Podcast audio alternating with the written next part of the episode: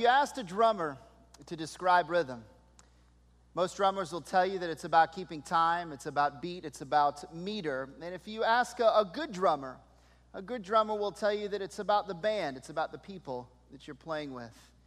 But if you ask a great drummer to describe what rhythm is, they'll say that rhythm is best experienced in the pocket. And so this morning, I'm going to teach you a little bit about life and how it's not about balance, it's about rhythm. I'm going to teach you about living your life in the pocket today. So, last week I'm watching the Today Show, and this clip or some version of it comes on, and I'm watching the story of Steven Slater, this flight attendant who had a bad day. I'm not sure exactly how it all unfolded, and we don't either, but chances are he didn't wake up that morning saying, You know what? I'm going to be a cult hero all of a sudden.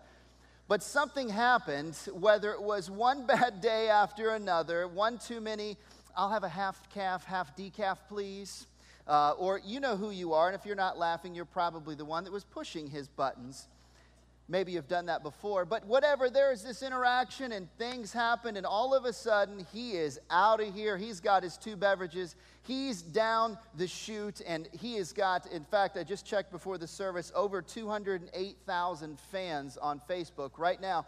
People who are just so excited, like, yeah, you tell them. And and I, I, don't know, it feels a little awkward. It feels like our country's maybe in trouble a little bit, but nevertheless, there's something in this guy's story that resonates with us. And I tell you what, there's something in his story that resonates with me. Now, not here, with you wonderful people, of course.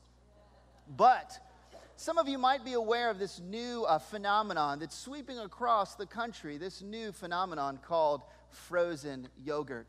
Now, you've got your, your favorite place right now, and you know where you probably were even last night, eating some frozen yogurt. Well, for those of you who haven't caught on to the frozen yogurt wave, it's the same stuff that was happening back in the 80s. It's just now you're able to, watch this, serve it yourself, put your own toppings on, and it's new, and we're back, and it's frozen yogurt, and people are so excited about it. And I've been swept up in the wave. We love it. My kids are like, Can we please go to Skinny Dip?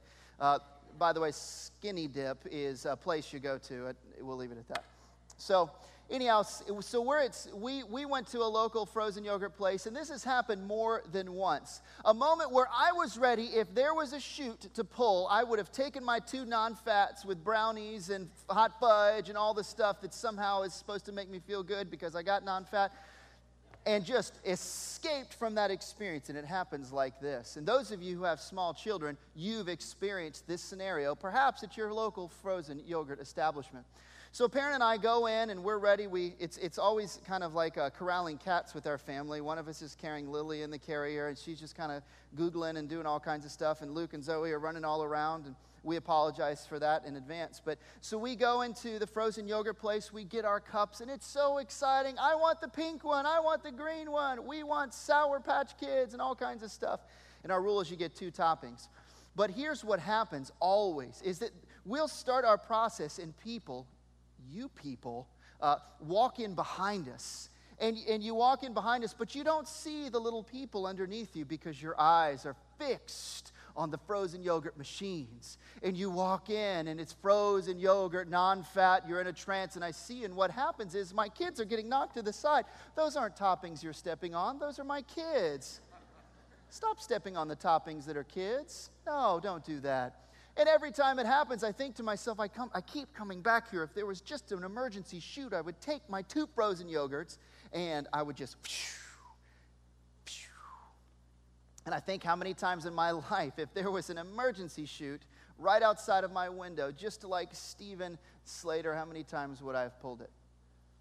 There's something about this guy's story that has really captured the heart. Maybe it's just news, maybe there's really nothing to it, but I think there's at least something to it. There's a dissatisfaction. There's something that we get, not just about bad customer service or people being rude to one another, but about somebody saying, I'm not going to take this anymore and I'm out of here. Interestingly enough, about his story, he says he still wants to be a flight attendant with JetBlue. I don't know if they'll, if they'll keep taking back. But I don't know what it was. I don't know if we just caught him on a bad day. I don't know if it was the pressure of caring for his ailing mother. That's part of the story. But there's something that 208,182 fans on Facebook resonate with and even champion him as a hero because of. And here's why I think it is I think that there's something within each of us in the quietest of moments when we're alone, when we're driving in our cars, maybe the moments before we fall asleep. That if we were pushed enough, even just a little bit, that our lives are on such a razor's edge in our jobs, in our relationships, in our lives, that if there was an emergency escape hatch, we would push it, we would jump, and we would be out of here. Now, that's a scary thought to think about. Maybe some of you are thinking, well, Adam, I came to church for a little bit of hope. I didn't need to be reminded of my life. But I know this that we all have this in common that we get that there's a brokenness to our lives. A brokenness that we all get, whether we're close to God, whether we're far from God, there's something that resonates within us about Steven's story. And there's something that we potentially have no idea how to fix. Even those of us who have been walking with God and seem to have all the right answers, we've had enough. We're spent. And if we're not careful, we burn out. We don't want to burn out. And these are all symptoms of what I call the balance rut. What is balance? Well, you remember when you were in elementary school, at least I, I remember this. Uh, during the presidential physical fitness test, there was something called the shuttle run. Some of you PE uh, teachers are all too familiar with this. Well, the shuttle run was basically this idea, for those of you who don't remember. Uh, there, were, there were erasers similar to this that were set, um, you know, I don't know, there's probably a meter distance, somewhere 20 yards apart or something like that. There were several of them, and the object, of course, was to run from one eraser to the next. You had to cross the line, you have to put your foot over the line, and then you had to get back running as fast as you can. And as I was thinking about this concept of balance, as I was thinking about the brokenness of balance, the balance rut that we live in, this is often my life if I'm not careful. And I bet this is a picture of your life as well. Because what do these erasers represent? They don't just represent things, they represent family, or maybe it's work. Then perhaps you're doing everything you can over here on the work side because you want to provide your family with everything that they need. You want to provide them with the, the skills and the tools and the resources to live the life that maybe you didn't have. And so you're working, working, working, working. But guess what? Somebody on some talk show or some pastor said, Well, you got to live a balanced life. And so what do you find yourself doing? Well, then I'm sprinting as fast as I can over here to this other eraser, which represents what? Maybe it's time with family. Maybe it's slow down. I got to slow down. But what often ends up happening is that you're always thinking about this other eraser don't you? You're at this place where I've got things spinning and, and your phone is beeping and it's going off, and you're thinking, well, I just got to get to this next eraser. And so what ends up happening sometimes is this if so here is family, maybe this eraser over here becomes vacation. And maybe that va- eraser over there is another vacation. And so because you're moving so fast and you're going back and forth and back and forth, you're living between vacation to vacation to vacation to vacation. And what do we always end up saying at the end of a vacation? I need more vacation. I need another vacation from my vacation. And there is this, this part of your soul that is slowly being chiseled away as you're trying to find this thing that doesn't exist. Balance doesn't exist, it's a myth. It doesn't exist. So when we run eraser to eraser to eraser, if we're not careful, our souls get thirsty and thirstier. And our lives become like these little ticking time bombs. And the susceptible at any moment where we're looking for the closest escape hatch, psh, I am out of here. Now, maybe that means something as dramatic as, as you're leaving your job, or boy, do I wish I could, I could do that because I'm, maybe you're saying, boy, I'm just miserable with my job. I wish I could just be done with this. maybe that, maybe your behavior goes further underground. Maybe it turns into addictive tendencies. I don't know what it is, but there's some sort of escape that you're finding, and you're not being honest with yourself because you're just trying to keep this impression of what balance you think balance is supposed to look like. Balance, though, is a myth. And just a cursory glance at the life of Jesus, we see quickly that, that living a balanced life was not on Jesus' agenda, Jesus' agenda. It wasn't a priority of his. In fact, he was always moving, he was always doing something. In fact, even his most quietest moments were being interrupted by people with need, weren't they? Does it sound familiar? I tell you what, you know who gets that, gets interruption, is a young mother. Young mothers get interruption. I know because I'm married to one. And I know that how the struggle of life as young mothers try and move from thing to thing to thing, trying to keep it all together, always being interrupted. But there's some hope in here somehow because Jesus somehow found the secret to all of this. There was something about him. There was something about how he taught. There was something about how he walked and moved, about how he lived. There was this certain in, uh, in, unidentifiable quality that captivated countless thirsty lives. There was a, a contentment. People could see it in his eyes, and you, we can't see it in his eyes today, but we hear it in his story about how he was just content and in spite of his life being threatened, having a B team full of disciples, having very little to his name, he was content. And by our own definitions, that doesn't make any sense. It doesn't add up. It's not balanced at all. It doesn't make any sense. In fact, it's entirely unbalanced. But somehow, that's how Jesus lived. It's hard to describe contentment, isn't it? Are you content?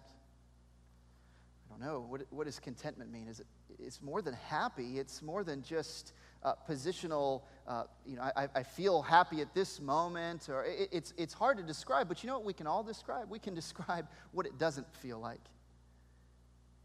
Because the, the opposite of contentment means this it means dissatisfaction, it means unhappiness, it means displeasure, it means disgruntlement, it means, psh, and I'm going to pull that slide and I'm going to escape. We get the opposite of contentment. And you know, the truth is, is this isn't limited to people who are far from God. People in the church get this. We get that, that even in this process of running eraser to eraser, we find ourselves saying, well, you know, God's given me so much, so let me run over here and do a lot for other people. And, and, and, and then I'm empty and I run back over here and I've got to find more family time. And there's still that sense of, I'm doing all these things. Is this really what it's all about. And what happens in the midst of this process is that we start forgetting that there's something to, to living life, even in the in between. There's a whole other definition that we're missing. The Apostle Paul got contentment. There was something about the story of Jesus that resonated with him. There was something that made sense. There was something that transformed his life, and as a result, he lived an entirely unbalanced life by our standards today. And he planted churches all throughout the Middle East, did some amazing things, healed sick people, did some absolutely wild things. But yet, in the process of this, he also found contentment. And so, we're going to look at a passage of scripture in Philippians chapter 4 which is very familiar to some of us. In fact, this passage closes with a verse that you've seen on the back of cars on bumper stickers. You've quoted it. You might have even written this particular verse, uh, written it on a, a piece of paper and put it on your bathroom mirror, and you've quoted it over and over and over. It's become your mantra. We'll get to that in a second. But let's pick up his story here as he writes to the church in Philippi, uh, Philippians chapter 4, verse 10. And he's writing to a group of people that he absolutely loves. Paul loves this church. There are other churches that he loves, but he wants to strangle. this church he loves and just wants to embrace. And they want to embrace him, and they have over and over and over again. And that's where we meet him in this story. It says in verse 10 I rejoice greatly in the Lord that at last you have renewed your concern for me. Indeed, you have been concerned, but you had no opportunity to show it. He goes on to say, I'm not saying this because I am need, for I have learned to be content in whatever the circumstances. So, a couple of things are happening here. First of all, Paul writing this book in prison. Does that, make, does, that, does that even connect with you? I am content somehow, but I'm writing behind bars. I've been beaten. I've been arrested. I've been shunned. Nobody wants to talk to me, but I'm content. So perhaps you're sitting here thinking, well, this guy's crazy. But there's something about his story that resonates with the story of Jesus. Also, what's happening here is this church is saying, We love you and we want to care for you. And there's something about your story, Paul, that we want to know more about. Now, this word content means something today different than what it meant 2,000 years ago, roughly thereabouts. See, there was a, prevailing mythological thought, uh, it was a Stoic thought, that contentment came from the gods, whoever the gods are. That you were born with everything that you need for every situation. And if you failed, well, then that was just the way it was. And so it, it, it developed this thought, and this thought kind of crept into the church, and see if this isn't even like today where people thought, I've got everything I need right now to fix everything. I can fix my life. I can fix my family. Even my relationship with God is easy to be fixed. And so, what happened with this idea of contentment in the old definition, as Paul was defending or as he was railing against, it was really about balance. It was about running back and forth and doing things. It was all about on our own efforts. But he says this as he moves on in this passage he says that I am uh, going on here. I'm not saying this because I am need, for I have learned to be content in whatever the circumstances. Verse 12 I know what it is to be in need, and I know what it is to have plenty. You know, we get those two things. Even if this concept of contentment is, is still evading us at this point, we get what it's like to be in need, don't we? not just financially, and maybe we've experienced that, and maybe we're experiencing it right now. And we're saying, God, I need you to show up in a big way today because there are huge things that are about to collapse in my life if you don't show up. But relationally, we're in need. We've got relationships that are just full of jagged edges and unforgiveness and are raw and are still waiting for us to be honest and address them. We know what it's like to be in need. But we also get what it's like to be in times of plenty. I kind of describe these as our birthday moments. You remember, uh, maybe think back over your life to one of your favorite birthday experiences. I love birthdays. And uh, last month, I was able to, uh, to be at a good friend of mine's 30th uh, surprise birthday party. I mean, he had everybody that he loved there his friends, his family. There was great food, it was phenomenal. And if I'd asked my friend in that moment, Are you content? he would have said, Are you kidding me? This is the time of my life. This is what life is all about. Living in these moments. I have plenty. I get what it means to be in plenty. I don't know where you are right now in this room, but certainly you can relate to that. And Paul got that. Even though he's writing from prison, he got that. He's saying, I've had it all and I've had nothing, but I get what it means to be content. And he says this I have learned the secret of being content in any and every situation. You know, when an author of scripture says, I've learned the secret, it's worth listening to. Especially somebody like Paul. I mean, this is a guy who has been everywhere. And if even in the midst of prison, we may not be in prison right now, but we get what it feels like to be in bondage to something, to not seem to be able to let go of something we are in prison often throughout our lives. And Paul is saying, I, I have got the secret. This is it in any and all things. And that's not just a, a redundant statement, it means in any, it means in the littlest of things. In all, it means in the biggest of things. Regardless of what life throws at me, regardless of what college rejects me or accepts me, regardless of what my bank account says, regardless of where or how far or close I feel to God, regardless of my relationship with my spouse in this moment, I have found the secret to all of this. He's onto something. He says this whether well fed or hungry, whether living in plenty or in want. And this is the verse. He says, I can do everything through him who gives me strength. Those of you who've memorized this verse, verse maybe from the King James Bible have, have read it. I can do all things through Christ who gives me strength. Certainly, Christ is who Paul is referring to. But here's where we've missed the, the heart of this verse for so many years, and I think the church has just really, really missed the point of this, is that this wasn't intended to be some sort of fortune cookie self-help verse that we write uh, on our, our windows and our bathroom mirrors. It's a great verse to remember. But we have to know that it's not just about finding balance. It's not a, okay, I can do all things. I can have all things. I can have the retirement that I always hoped for, and I can have the family that I always hoped for, and I can have uh, the, the stuff and the time off and all this. If I just kind of say through Jesus, like, like he's some sort of magic potion that we drop in, and, and he's like a genie that grants us our wishes. That's not at all what Paul is talking about because that's balance garbage.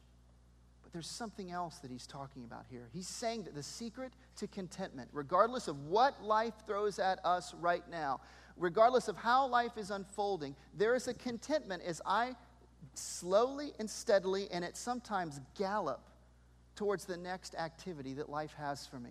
Regardless of what happens, I can do this not because of anything I do or because of any prevailing mythological thought, but because of Jesus Christ. Because of what he had done for Paul, Paul knew that he could sit in a prison and say, I am content. I find hope for that. I find hope in that. Because I may not be in Paul's situation and I may not be in Steven Slater's situation, but I want contentment just like you do. And if you ask a, a drummer to describe rhythm, He'll tell you it's about keeping a tempo. If you ask a good drummer, he'll tell you it's about who you're playing with, the band, the vibe, the sound. If you ask a great drummer to describe rhythm, he'll tell you that real rhythm is playing in the pocket. Now, what's the pocket, you ask? Well, it's kind of like a drummer's heaven. It's when, when you're in the pocket, the beat is solid, but the notes become gray. Sounds mesh together in a way that moves us. It doesn't follow traditional rules, and it's not easily duplicated. It's, sometimes it's hard charging and, and it's foot tapping, and other times it's felt in a laid back groove. It's the pocket. It's hard to describe. But you know when you're in it, and you know when you're out of it. And I asked Troy that same question Troy, describe the pocket. He said, I don't know. I can't describe it. Troy's a professional musician. He's been playing with drummers all his life. And he too said, I can't describe it, but I know when I'm in it, and I know when I'm out of it. And if you're honest right now with your life, wherever you're sitting in this room, you're thinking to yourself, well, I know what it feels like to be out of the pocket, to live outside of the pocket, to be so arrhythmic that I, I don't even know which end is up. But I really do, from, I really do believe from this, this particular passage in Philippians that there's some hope for us. Life isn't about balance, it's about rhythm. And it's really about the who of our contentment. And I want to give you three life in the pocket downbeats just to really put some context to this whole conversation.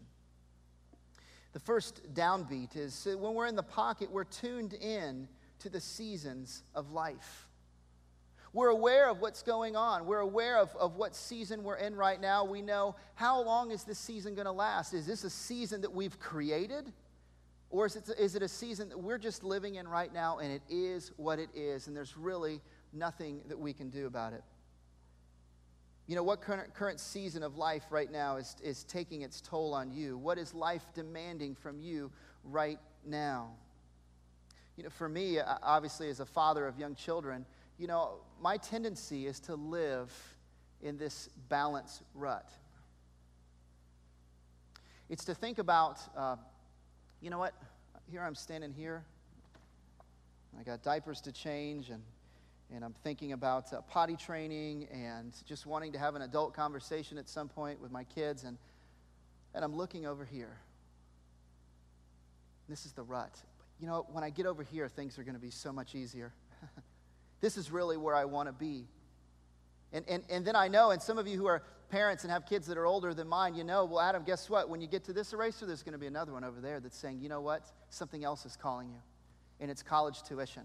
And then it's something else, and then it's grandkids. And if we're not careful, and I'm the, probably the most guilty person in this room of being stuck in this rut of living from thing, from eraser to eraser, and I'm missing the joy at times of the experience with the people around me, with my kids, with my family, with my friends, because I'm always living two to five years in advance. Now, there's a reality the season of life I'm in. It's hard. but you know what? It's hard for all of us in some way or another. but perspective. Here is the key there is a contentment that comes from Jesus in the midst of this. Because whether I feel like I have plenty or whether I have a little bit, Jesus wants to give me a measure of contentment.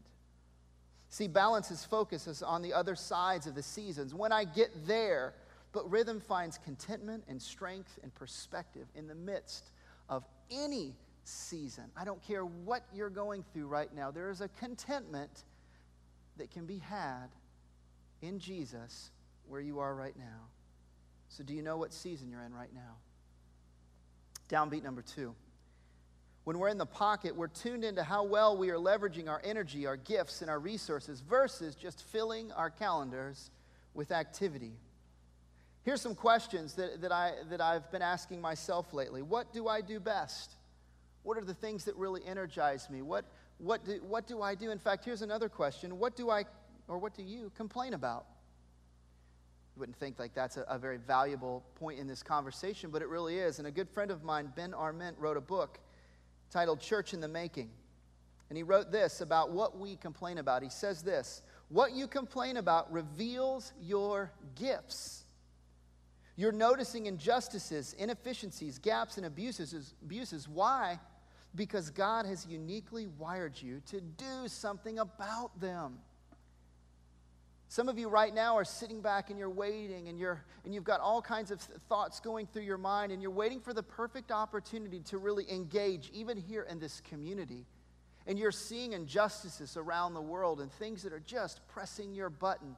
And your, your tendency is to maybe push the escape hatch and say, you know what, I can't do anything about this. I'm just going to go to the next place. Or I'm too small, or I'm too young, or I'm incapable, I'm not educated enough. But there's something about listening and tuning into the rhythm of your soul, about listening to how you're wired and leveraging those gifts, not just for your own sake, but for the sake of all of those around you. Here's some other questions. What activities do we do effortlessly for hours on end? Because a lot of times when people think about balance, it's always about doing and not doing.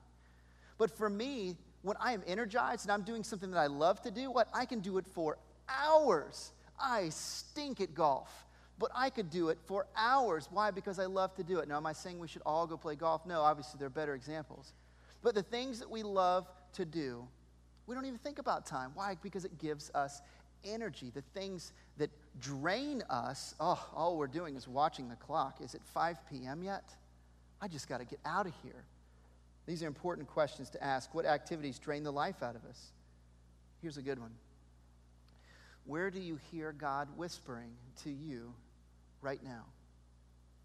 What season of life are you in right now that's, that, that's really challenging you to explore your gifts and your energies and your passions in a new way? And God is whispering, and you're not sure if it's Him. And on a balanced equation, it just has to make sense before I'm really willing to dig in. But maybe God is saying, hey, just give it a shot give me a shot because you just might find the contentment that your thirsty soul is looking for. Here's the last downbeat. When we're in the pocket, when we're really in the pocket, we're tuned in to our ambition meter. Now, in his book, Rescuing Ambition, Dave Harvey talks about what's become a four letter word to Christians and to those stuck in a balanced rut. It's the word ambition. Shouldn't we be talking in church about humility? I mean, come on, ambition, it's just kind of a dirty word. It sounds a little bit like, you know, corporate America. But there's something about ambition that is placed in all of us to do something great. And as I was just skimming through this book, I can't wait to finish it because it's the story of my life where I'm constantly thinking about how can we reconnect? How can we connect more people in this church and young adults and, and, and senior adults and singles and, and everywhere in between? How can more people find the source of contentment? Not just so we could be gathered in the room, but because what's at stake on the outside of this room when people find the source that is Jesus Christ. So he writes this. Lots of people live, live without dreams, you know. They move from one day to the next without the refreshing effect of a memorable dream. I can relate. My lack of dreaming was never bad enough to disrupt my life, just enough to turn my nights into slow motion and make my days hazy. like a mist fogging my mental windshield. Have you ever been there? Your days are just hazy and it's blurry. What's next? Ah, oh, more of this. But there are dreams that we can lose much more the significant that, that are losing. There are dreams that we can lose that are much more significant. Not the REM kind of dreams, but the dreams that drive us when we're awake. The dreams that cause us to reach beyond ourselves, to see beyond the present, and to live for something more. That's what we're wired to do. That's ambition. That's from the heart of God. And that is unbalanced. It's entirely unbalanced, but it is entirely in the pocket. It's a life of rhythm. It's taking a risk, it's taking a chance. Ambition for the kingdom is not a four letter word, it's where Jesus found his rhythm. He dreamt big for those far from God, for the thirsty soul, for those in need. What are you dreaming for today? When no one's looking, when no one's listening, what are the things that you say, oh, if only we could just do this? Look, what could it, what could it do for the kingdom? And somebody's telling you somewhere, live balanced. If you just, it's, it's crazy what you're thinking. You don't have all the answers. You don't have everything figured out. And so figure everything out and then try.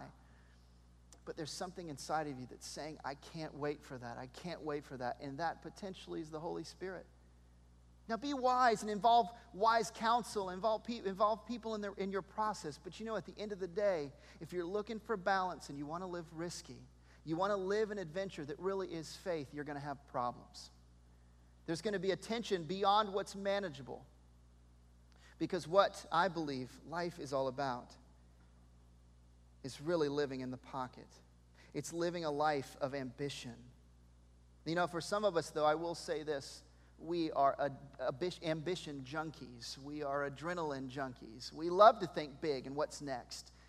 And maybe for us, we need to slow down a little focus on the in between. But, but for the rest of us, maybe it's time to step it up. The irony of ironies is that when we lose ourselves, when we take some chances, we may just end up finding the contentment our souls are craving. So the question is are you in tune with your ambition meter today? Friday night, I was tucking in our, uh, our son, who's he'll be six in December. And sometimes we pray at night and sometimes we don't. That's right, I'm a pastor, and I said it. Sometimes we just don't feel like praying, and that's okay. Because, you know, we don't want this relationship with God to be forced or out of memory. We want it to be alive. And Luke sometimes doesn't feel like praying. I think that's, that's okay. But this night he felt like praying, and I felt like praying too. And Parent and I are always looking for ways to really lean into our kids, to really uh, impress upon them the worldview that we see in Scripture a life of service, a life of hope. And even at five years old, we've, we've opened our, our photo albums of our trips to Nicaragua and to Appalachia and all over the world where we've just tried to live our lives pouring out for the sake of those around us.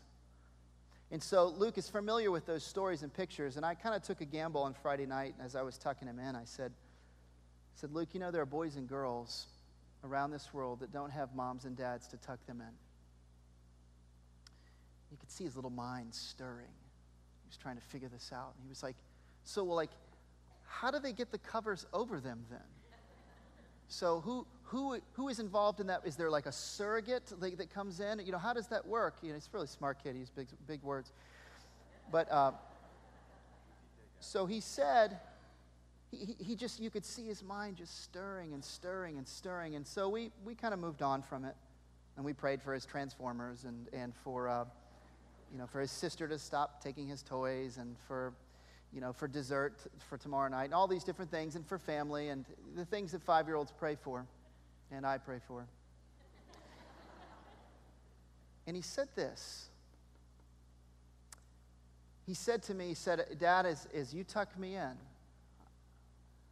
I'm going to remember that story that you told me about boys and girls who don't have moms and dads to tuck them in at night. And as I walked out of the room, trying not to be all uh, like an emotional basket case, as he said that, to jump all over him and to write it in my journal and to preach it on a Sunday morning message, um, I thought to myself, oh, Luke, don't pray that prayer. Because it is going to wreck your life. it is going to change you. It is going to force you to live unbalanced. It is going to throw you entirely off balance. It doesn't make any sense. People are going to laugh at you. People are going to say you're wasting your time and your money. They're going to say you could be doing so many other things. You could be sitting on a beach just soaking up the sun. Instead, you're spending your life caring for people who can't care for themselves. Oh, Luke, don't pray that prayer unless you really mean it. And that's my prayer for you as you think about your lives. As you think about the lives that God has called you to live, the dreams, the energies, the passions that He has given you, I pray that you don't just say empty words. God, would we remember these moments? But I pray that you would take this seriously.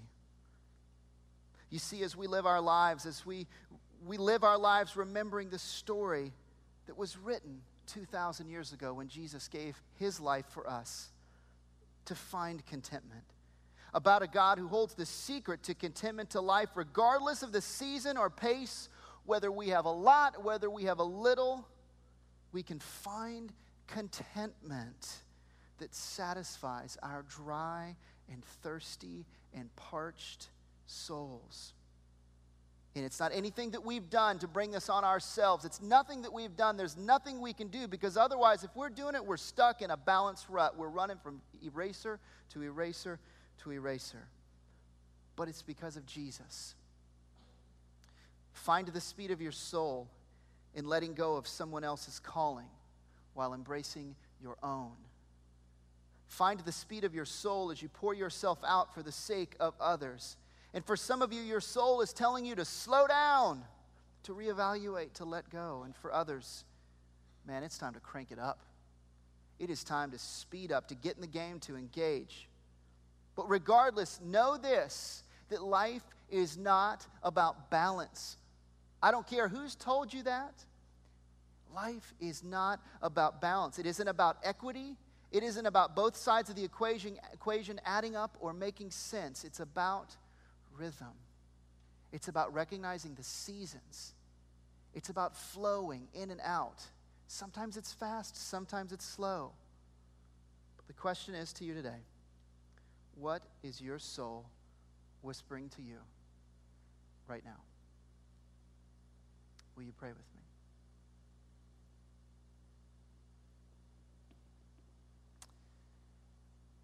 Father, our souls are thirsty. Our souls are parched. And we feel dry at times. God, at this, in this, somehow in, in the same breath, we find our souls full of life and energy and, and just having an, an incredible birthday moment. You're in both of those.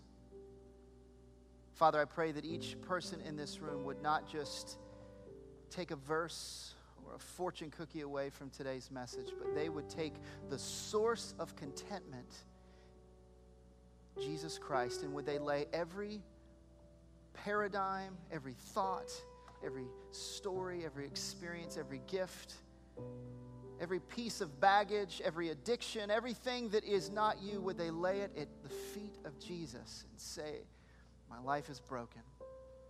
I want your contentment. Fill me once again. As the psalmist David said, Restore to me the joy of my salvation. Would you do that again for all of us, day in and day out, as we seek to find life in rhythm?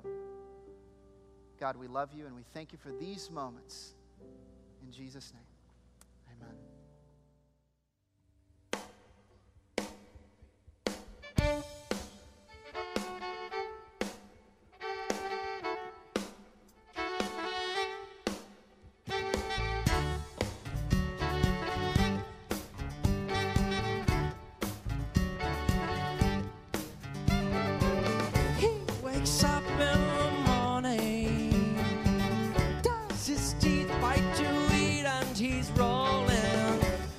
changes I think.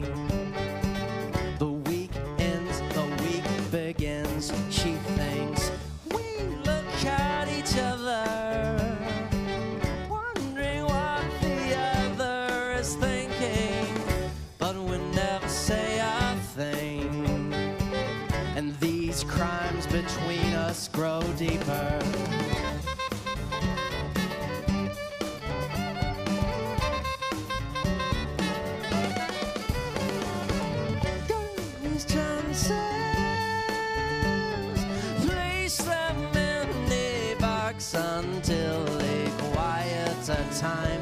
Lights down you up and I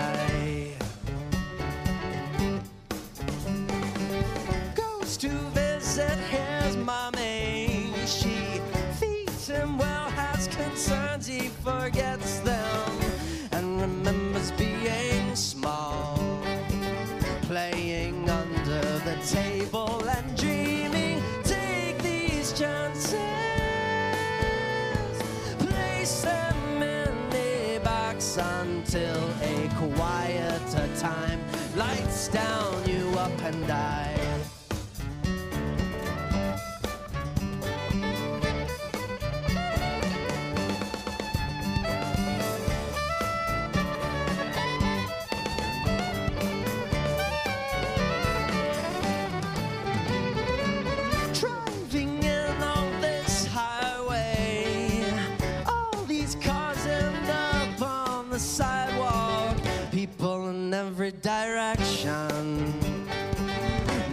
Exchanged, no time to exchange when all the little ants are marching. Red and black antennas waving. We all do it the same. We all do it the same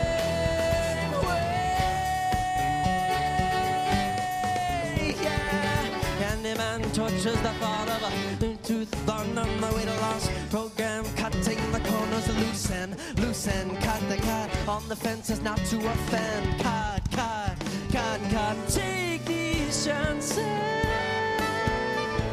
Place them in a box until a quieter time lights